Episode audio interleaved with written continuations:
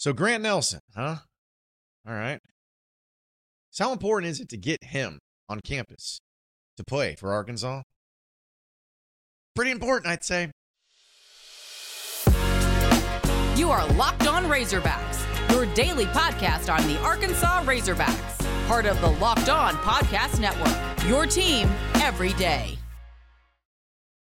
Welcome into the Locked On Razorbacks podcast. I am your host, John Nabors. I'm also the host of Out of Bounds. You can catch every weekday afternoon from 1 to 4 on 1037 The Buzz and 1037thebuzz.com. Today's episode is brought to you by Bird Dogs. Go to birddogs.com slash locked on college. When you enter in promo code locked on college, they'll throw in a free custom Bird Dogs Yeti style tumbler with every order. Hope everybody's having a wonderful Friday. As uh, you probably know, I, I did not have a podcast yesterday. I'm battling this congestion stuff, man. It sucks. And uh, I even tried to record it uh, yesterday and was uh, not successful at all. Like I just couldn't even get through without coughing and sounded like I was hocking up a lung. So hopefully we can get through this one. We'll see. We'll see. We'll play it by ear, but just bear with me on it because it's uh, really annoying and you don't realize how much you need your voice until you don't have it when you do it for a living. So, uh, but we'll try to make it through uh, here today on the podcast with uh, plenty of things to get to, especially on the basketball side of things. Because at least at the time of the recording of this podcast, Grant Nelson is officially in Arkansas. He's visiting. Uh, I think that there's reasons to be excited about that because he is a really good player. We talked a little bit about on the last podcast as far as him just being down to Arkansas and Alabama and his uh you know final couple of visits that he's doing. And the uh, benefit for Arkansas at least is that they do get Grant Nelson in the uh, final phase of the visits. Like they get uh, him to be able to look at and say, all right, so what's Alabama doing for you? Here's what we can do for you. Because the offers, I'm sure, is already on the table from Alabama. So all Arkansas has to do is match it, one up it, whatever they need to do. And uh, hopefully that'll be enough to secure Grant Nelson. Now, I went into how important it is just to get him because you don't want him to go to Alabama. In fact, this would be a huge victory for Arkansas if they were able to pull this off. And uh, one of the things that I, I really laugh about is always about the uh, the aspect of you know Bama just trying to make sure that everyone thinks that they're a blue blood program, and also the fact that on social media they are completely and totally, absolutely insane and stupid and dumb, and they're not really a great basketball program fan base. My opinion only, though. I'm sure they'll have plenty of disagreements there, but I'm really wanting Grant Nelson to come to Arkansas just so I don't have to hear from Alabama basketball fans quote unquote, because uh, he ends up going there instead of Arkansas. So it comes down to those two schools. And as we talked about it yesterday, it had to be this way. It had to be uh, between Arkansas and Alabama. But some question got posed to me actually on YouTube about the uh, the impact that he would have and what does he do for Arkansas immediately and what could we kind of see uh, from Arkansas when he would join the team and the role that he would play and, and how it all fit out. Well, I mean, there's a lot of different ways that we can look at this. And I'm sure that there's been a lot of ways that you've looked at it too.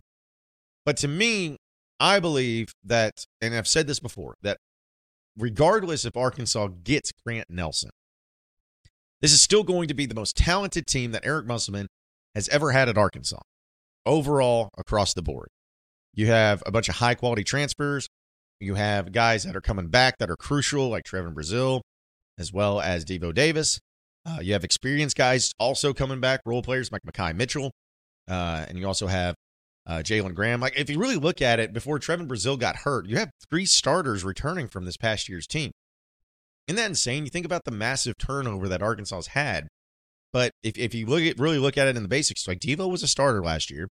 Trevon Brazile, up until he got hurt, was a starter all year. And then you have Makhi Mitchell, who started majority of the year, if not the entire year. So you basically have three starters back. You're adding in a lot of experienced guys out of the portal, and uh, you're trying to make it work to where you can put together enough pieces to where you can take that next step as a program. Well, to me, with what Arkansas has right now, I still believe they're just as good of a team to where they can be one of the best teams in the SEC. Uh, they can be a team that uh, can have a lot of great wins. They can be a team that can be built for postseason and road teams and, and, and all of that. Like they're a team that'll be good enough to make it to the second weekend once again. They will be. Now, as we know, in the NCAA tournament, anything can happen, but considering Arkansas has made it to three straight Sweet 16s, and two of the last three years made it to the Elite Eight. I think it's safe to say that as long as Eric Musselman's the coach, and as long as he has a team of guys that have talent, they are going to be in the running to making a run in postseason. That's just the way it is. And I believe they have that right now. They have it right now with the team that is on campus. And, you know, we haven't even gone into, you know, Baye Fall and all the rumors speculating around him. Uh, he hasn't made it to campus. At least we haven't seen him on campus just yet. Uh, don't have any reason to believe yet that he's not going to be. I don't know exactly what the issue is or if there is even an issue, but I'm just going off of what we know now. And so uh, he'll be on campus. You'll have Layden Blocker on campus. And you just got a good squad, a good amount of players, a good team that uh, is going to address a lot of needs because you do have some size. You have some really elite guard play defensively. You got guys that can shoot the ball a lot better. You got guys that can score at a pretty high clip. You got a distributor in Keyon Menifield that will be able to provide a spark. You got Trevon Brazile, who's who's great at everything across the board. You got Devo Davis, as we know. Like you just have so many different pieces and so many different players that'll be able to make a major impact that it's hard for me to believe that this team will not be one of those teams in the running to not only just be great in the SEC, one of the top teams in the SEC, but also once you get to the NCAA tournament, uh, be built for a run there too. It's about matchups and everything, but you got to trust in Muss and what he's been able to do, uh, especially knocking off two number one seeds over the past two years. So that being said, if you add Grant Nelson into the mix, if Arkansas is able to get him and he ends up being a part of this team, it really, really, really makes it difficult for Arkansas not to be a lot of people's pick to win the SEC, to be the best team in the SEC, and also for fans not to start thinking that this is going to be another really great and special season, but one that could even put you over the top. Because let's be honest, what's the one thing that Arkansas has been missing with these Eric Musselman teams? Now, you could say like one particular type of player, or you could say, oh, is the size here. But really, what it came down to for me is shooting. Like, you have not had a whole lot of great shooters on Arkansas team. I was talking to a buddy about this the other day. If you broke down, like who, like who would you think would be the best shooters that Eric Musselman's had that he actually brought on campus? So I'm not talking about Mason Jones or Isaiah Joe, because those guys were, were brought in by Mike Anderson, but guys that actually were brought in by Eric Musselman. You talking about Moses Moody, Stanley Umude? I mean, I mean, JD Notae was was solid, but he he was a volume shooter. So you just really haven't had those guys, those those, guys that can just go out there and, and make a basket from anywhere on the court. Or if you did have them, they got hurt or weren't playing a lot of time of the season. Well, now you don't have to worry about that because I believe that this year you got the offense to replicate that and to make up for it. If you have Grant Nelson and Trevon Brazile down on the court together, that is offensive firepower. I mean, those are two dudes that are capable of going for 20 plus points on any given night uh, and they do it in different ways. Uh, they they can beat you in different ways. They can they can take off the dribble in different ways. They can hit threes if they need to. Like they got it going on, and they have so much offensive prowess that that is going to be a, a really tough thing to defeat. And same thing with you got Khalif Battle, who is an offensive juggernaut coming from Temple. Devo Davis each and every year has gotten better offensively, especially in his three point shooting.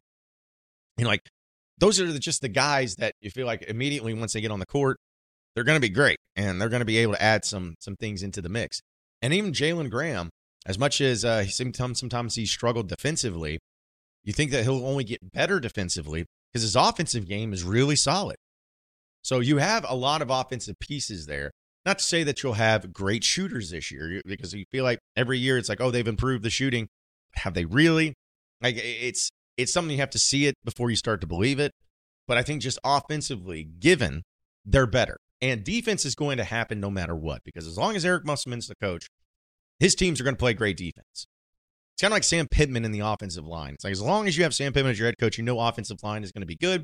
Same thing when it comes to defense on the basketball team. As long as Eric Musselman's your coach, you're going to have good defense. Now, it's not to say that every player will be elite defenders, and it's not to say that you won't have breakdowns here and there, but with experienced players, uh, great defensive uh, uh, experienced guys like uh, Tramon Mark, who was great at Houston defensively. Uh, and you throw in, of course, Devo Davis and how great he's been, and, and Trevon Brazile, who was really good too. It'll all come together and all be there. There's not really going to be a weakness on paper that this team is going to have next year, assuming Grant Nelson comes to Arkansas. There's really not going to be. and you're going to have depth. You're going to have quality dudes. And this is a team I think that Eric Musselman it, feels so good about and is, is really excited about. And I have talked to various people, not only here in Arkansas, but talking to national recruiting people, people that have covered uh, college basketball recruiting or transfer portals or whatever across the board. And I've asked them all the same question. If Grant Nelson comes in, is this the most talented team that Eric Musselman's ever had at Arkansas? And each and every one of them have said the same thing. It's the most talented roster, even if Grant Nelson doesn't come to Arkansas. But if Grant Nelson does, that puts Arkansas into a new category, into a level of uh, of talent that really will be tough to counter when it comes to all the other teams in college basketball. And as I've uh, also heard from other people too, they believe Eric Musselman is a much better coach than Nate Oats. Uh, they they just see it in March and they see the development and they see all that. Which you know you're going to have maybe four guys drafted this year in the NBA draft from Arkansas. That's something to really put a feather in your cap. It's all kind of coming together and all really looks good for Arkansas. So the point is, I think Grant Nelson's the final key piece for Eric Musselman to take that next step. So let's just hope he ends up coming to Arkansas, right? Because I can't wait to do a podcast on that and really dive into it and really break it down there as well. Uh, we'll talk a little football here in just a segment, folks.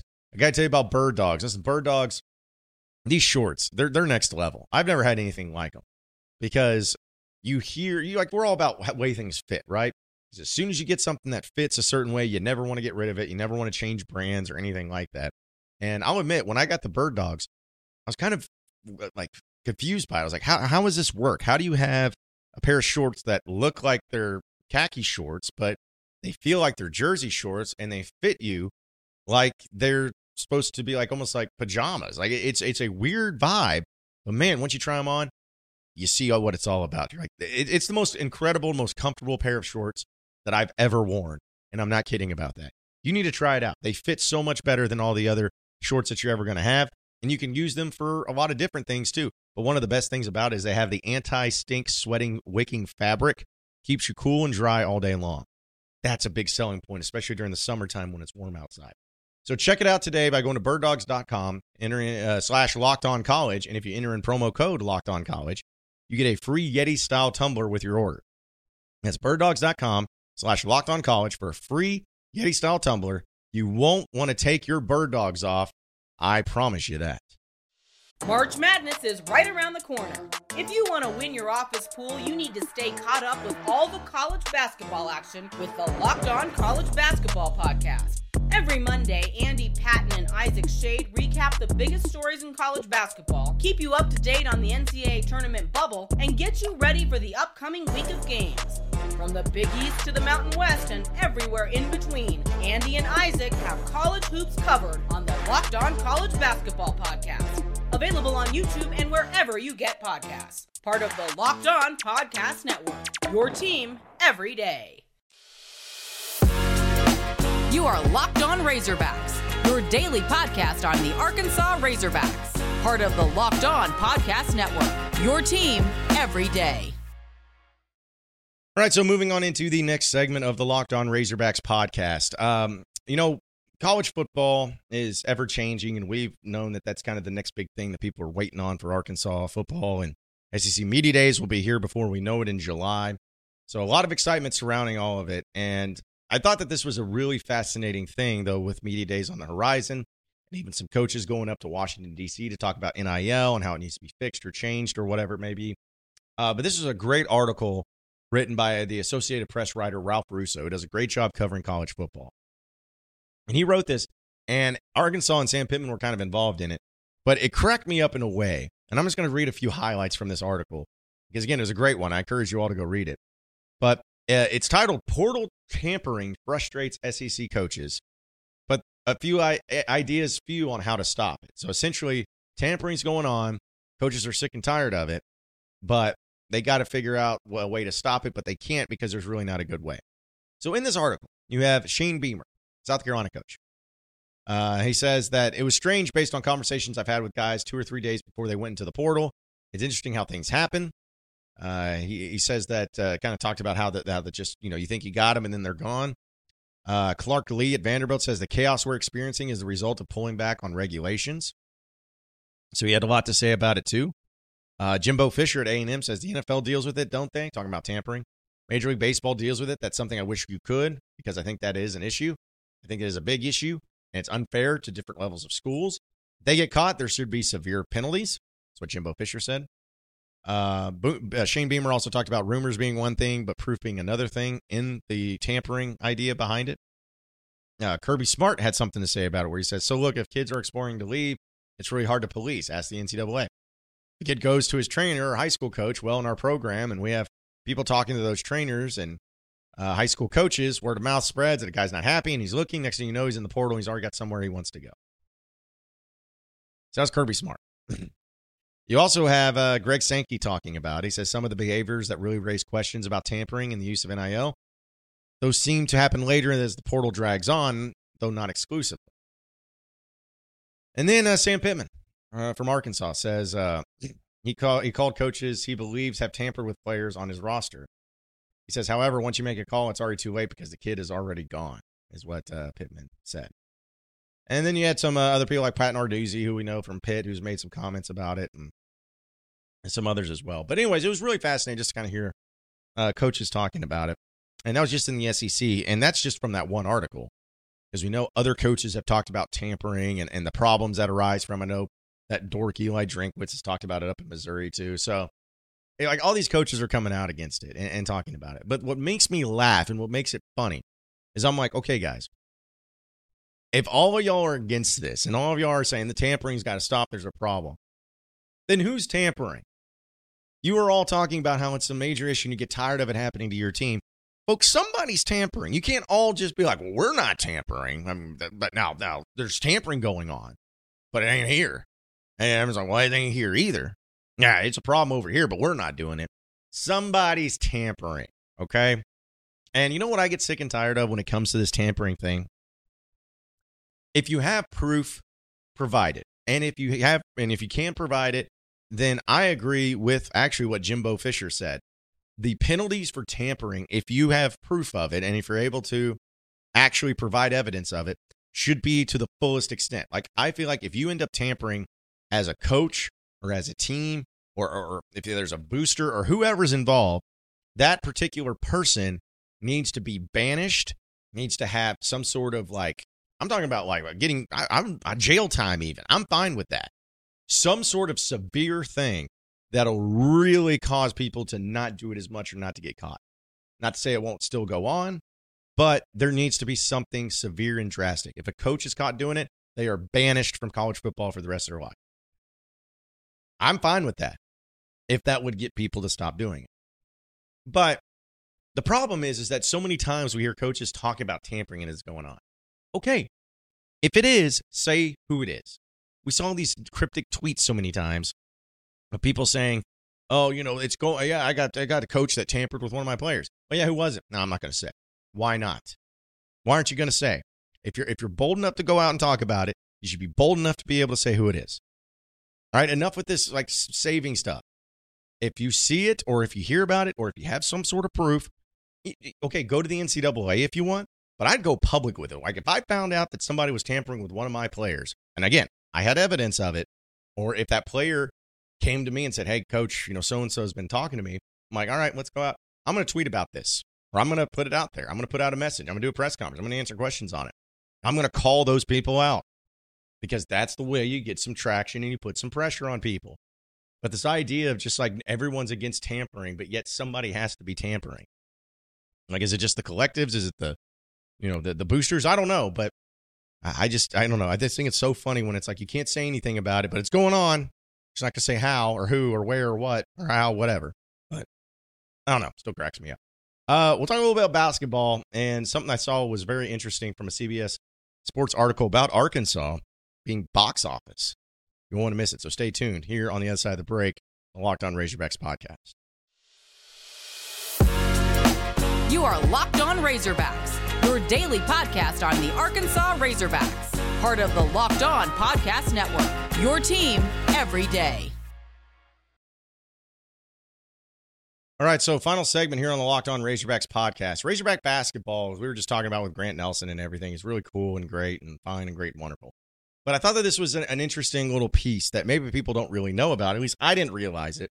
Uh, and it was come from CBS Sports. Now, for those of you who may not know, uh, Gonzaga and UConn are two teams and two schools that uh, are being connected with the Big 12. That maybe the Big 12 is going to be pursuing them because they believe that going in and getting big basketball brands like those particular schools could really help them out, which I totally agree with. I think it'd be a smart move by uh, the Big 12. But either way, CBS Sports was writing about this and talking about Gonzaga and where they're at. And there's this thing that's uh, Jeff Nelson, who apparently is the president of Navigate, which is a respected Chicago based consulting firm used by several conferences to aid in the realignment efforts over the years. Uh, Navigate is presently working with Gonzaga about the possible move to the Big 12 or the Pac 12. Now, this Navigate system that he has, and apparently it's very, like, has a lot of studies put into it and a lot of numbers put into it. It evaluated how the nation's top basketball programs ranked against power conference opponents in regular season play over the last three years with their metrical called TV Power. So I'll, I'll repeat that. It's evaluated on the nation's top basketball programs ranked against power conference opponents in regular season play over the last three years. TV power, box office, teams that were it, it drives people to watch and, and does it in a major way.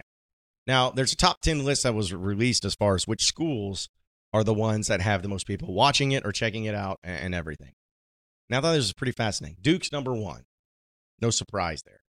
Kentucky's number two. No surprise. North Carolina, number three. No surprise. And Kansas, number four. No surprise. Gonzaga comes in at number five. Ohio State at number six. Michigan at number seven. And Michigan State at number eight. So you're talking about, you know, ones that can't be or shouldn't be too surprising, not only with high quality basketball programs, but huge fan bases to go along with them. But number nine is Arkansas. Arkansas. You're talking about eh, eh, being listed in those programs right there Duke, Kentucky, North Carolina, Kansas, Gonzaga, Ohio State, Michigan, Michigan State. Arkansas is right there in the mix as being the second highest SEC team in all of the country that is TV power, that is box office, where if they're on TV and they're playing a game against a quality opponent, people are watching. It drives people to them.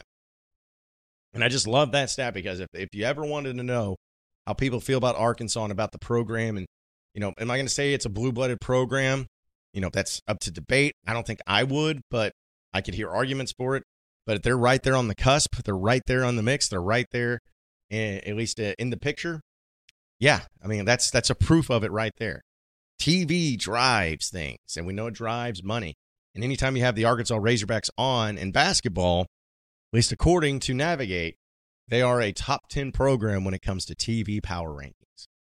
That says something, and that's worth something. And that's amazing that Arkansas's had that over the past three years. So, either way, thought it was an interesting stat. Do whatever you want with it. Does it mean anything? Don't know, but it's still pretty cool to know that Arkansas still gets a lot of people to watch and gets a lot of eyeballs on the TV. Appreciate everybody listening into the Locked On Razorbacks podcast. Be sure to like and subscribe to the podcast on iTunes or on Google Play. You can also get after me on Twitter at BuzzJohnNabors for any questions, comments, concerns that you may have we'll keep it going from there. Same podcast time, same podcast channel tomorrow afternoon. Have a great day, everybody. We'll see you then.